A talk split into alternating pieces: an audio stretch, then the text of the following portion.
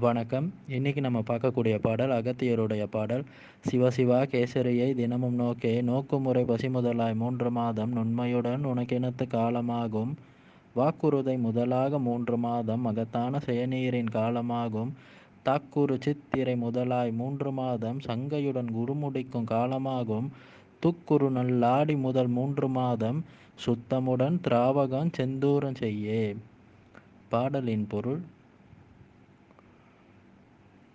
இன்றைக்கி வந்து நம்ம அதிகமாக இந்த செந்தூரம் இந்த மாதிரியான பெயர்களை கேள்விப்பட்டிருப்போம். செந்தூர மைய இல்லை செந்தூரம் திராவம் செந்தூர திராவகம் இப்படி நிறைய சொல்கள் வந்து வழக்கத்தில் இருந்தாலும் சித்தர்கள் சொல்லக்கூடிய நான் அந்த உண்மையான செந்தூரம்னு எதுன்னு பார்த்தீங்கன்னு சொன்னால் அனுதினமும் கேசரியை நீங்கள் செஞ்சுக்கிட்டு வந்தீங்கன்னு சொன்னால் உங்களுக்கு இந்த பசியை போக்குற மாதிரி கிடைக்கக்கூடிய அந்த ஜெயநீர்னு சொல்லக்கூடியது மகத்தான ஜெயநீரோட காலம் எதுன்னு பார்த்தீங்கன்னா மூணு மாதம் அப்போ அந்த பாடலில் அவர் வந்து சித்திரையில் நீங்கள் ஆரம்பிச்சிங்கன்னு சொன்னால் அந்த மூணு மாதத்தில் தொடர்ந்து வந்து வரும்பொழுது ஆடி மாதத்தில் வந்து குரு முடிக்கிறதுக்கு உங்களுக்கு நல்ல ஒரு காலமாக இருக்கும். இந்த குரு முடிக்கிறதுன்னு என்னன்னு பார்த்தீங்கன்னு சொன்னால் இந்த நீரை நீங்கள் தொடர்ந்து பருகிக்கிட்டே வரும்பொழுது மூணு மாத காலம் விடாமல் பருகிக்கிட்டு வரும்பொழுது